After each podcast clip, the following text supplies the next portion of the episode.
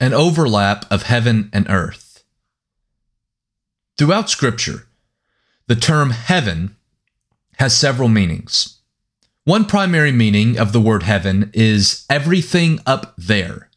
For example, the sky, space, stars, etc. For example, when it says in Genesis 1 1, in the beginning, God created the heavens and the earth, we see the use of the term in this way.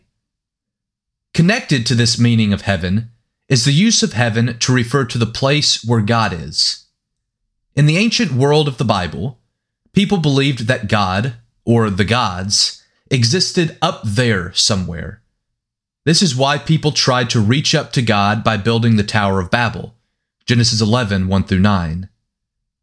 This belief is also why temples, such as Israel's temple, existed on a mountaintop, because it is closer to where God is, and, as such, can be a place where God and humanity interact. Other examples of this belief in the Old Testament include Moses going up Mount Sinai to interact with God, and the use of Mount Zion to refer to the presence and activity of God. In contrast to these definitions of heaven, Scripture uses the term earth to refer to everything down here.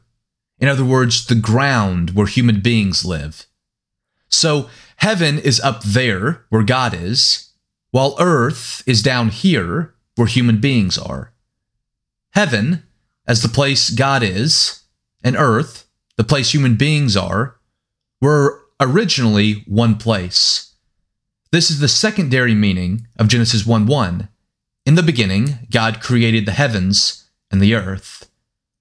As we discussed in our podcast episode, New Creation Theology and Overview, the creation account in Genesis 1 reads like the creation of a temple, that is, a dwelling place for God.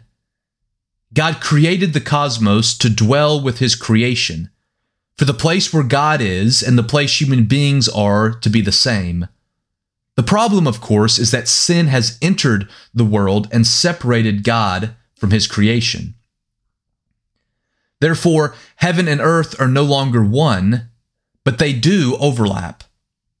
We see and experience the overlap of heaven and earth in the Old Testament tabernacle and temple, when we gather around the Lord's table to partake of communion, when we gather together in worship, and even in our own selves, which are temples of the Holy Spirit, 1 Corinthians 6 9. The ultimate overlap of heaven and earth was the incarnation, when God came in human form and dwelled or tabernacled among his creation John 1:14. We also experience heaven breaking through when God acts in the world. An example is when we pray for God to heal someone and God does. In these overlapping moments of heaven and earth, when we get to see and experience heaven, we get to see and experience what the creation was intended to be.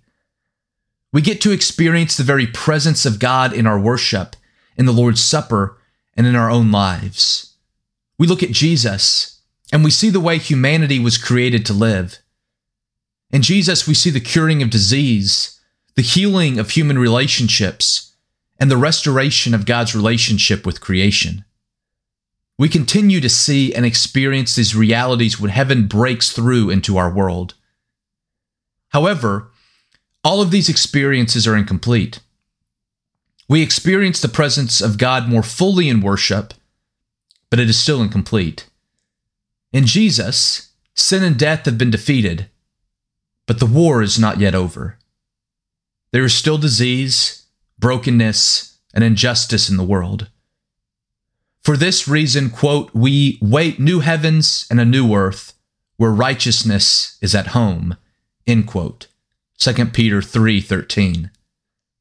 We are waiting for the curtain separating heaven and earth to be torn away just as the curtain in the temple was torn as Jesus died, making heaven and earth one once again.